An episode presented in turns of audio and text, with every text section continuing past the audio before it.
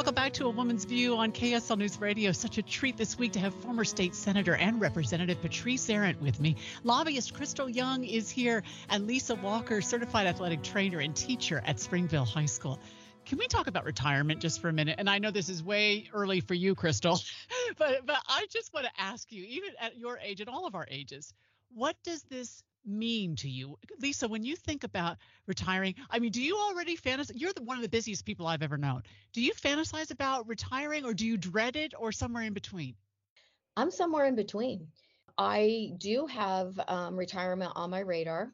I think this has been my first year, and this is my 31st year at Springville.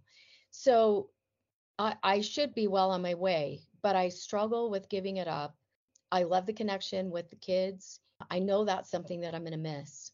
I don't want to hold on so long that I'm a liability because as an athletic trainer, I have to be sharp. I have to make good in the moment decisions, right? As far as their health and well being is. I can't imagine that I'm ready to give it up. I'm starting to plan that departure. I want to go early enough to be able to enjoy my own life, but I want to have no regrets. But for me, I'm looking at retirement with still dabbling in my line of work on a part time when I want to basis. I don't want to just drop Quit the cold mic turkey. and walk away because I look forward to getting up in the morning. I look forward to having something to do. I have way other interests. There's a lot of things in life I I could enjoy, so I'm not going to be bored. And as you stated, I'm super busy. I don't think it's good for someone to just retire and go sit. Yeah. So I'm looking at retirement as a plan to stay active and to stay in my field on my terms, if you can understand what I'm saying. I do. I follow that completely. Patrice, how do you see retirement? Well, I've retired from one job, but I feel like I didn't retire. I just kind of rewired.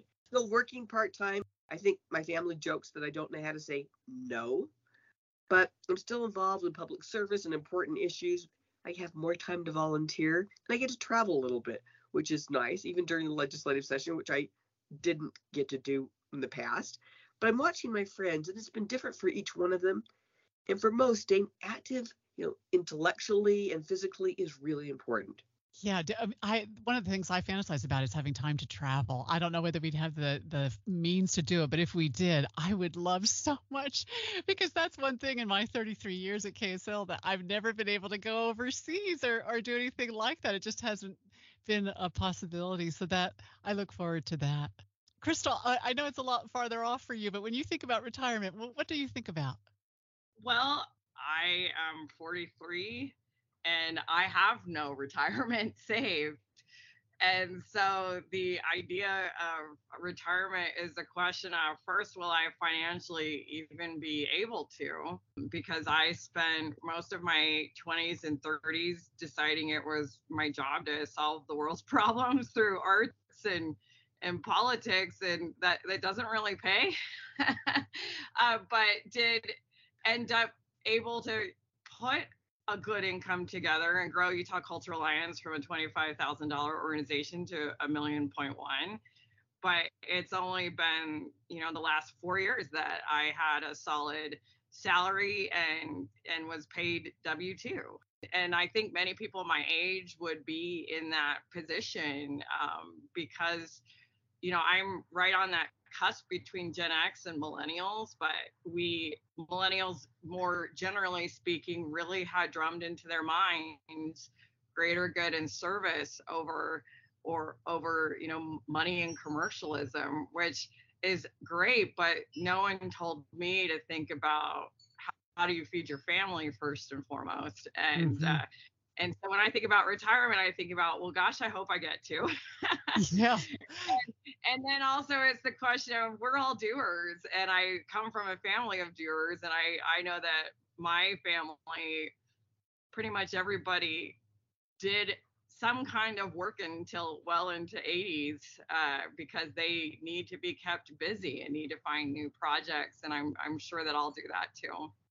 I have breast cancer, so hopefully I make it to also live to retire, not alone. Oh, Crystal, I am so sorry to learn about your diagnosis. So you will be in all of our thoughts uh, and prayers to go through that. I know that that my my best friend had breast cancer and went through that, and it was the most unsettling, challenging, difficult experience for her. That I mean, I just so my heart is with you. Oh, thank you. I always struggle because I'm the kind of person that's like, well, no one, no one gave this to me. It's just a fact. it's just a yeah. fact I have to face. But it's a wonderful reminder to know how surrounded you are and to have an incredible support system. I have a family now that I I never had a family like this, and uh, I have a lot of big brothers and sisters in the legislature who look out for me, and I appreciate it a lot. And in the community, I'm I'm feeling really loved.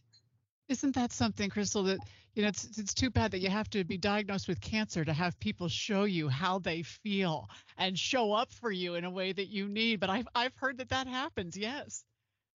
It does happen, and it happened with me. Did it, Patrice? My cancer, I you know, I hid for years. I didn't tell anybody about it. I, you know, was treated and never missed a meeting at the legislature, not even showing up late. But at one point, and I was doing fine, and I still am. But at one point, I decided to go public to tell people about it. It was a slow news day, so I was on the front page of the paper with my cancer. And it's interesting how people react. Uh, they think that I'm not in the legislature because of it, which really had nothing to do with it. It was just time to retire. But it's been interesting to watch people's approach and having people call me with some really interesting questions because you become part of a family, uh, not one you willingly joined, but be, you become part of a family. Forgive me, ladies. I, I want to talk more, but our time is gone. May I just say I love you and I'm grateful for you, and, and I look forward to seeing you all again soon. Thank you. Thank you so much. Thanks, Amanda. Enjoy the rest of your weekend, everyone. We'll see you next week here on A Woman's View. If you enjoy Amanda Dickson, join us back here each weekday for news and stories important to our community. Amanda hosts Utah's Morning News from 5 to 9 on KSL News Radio.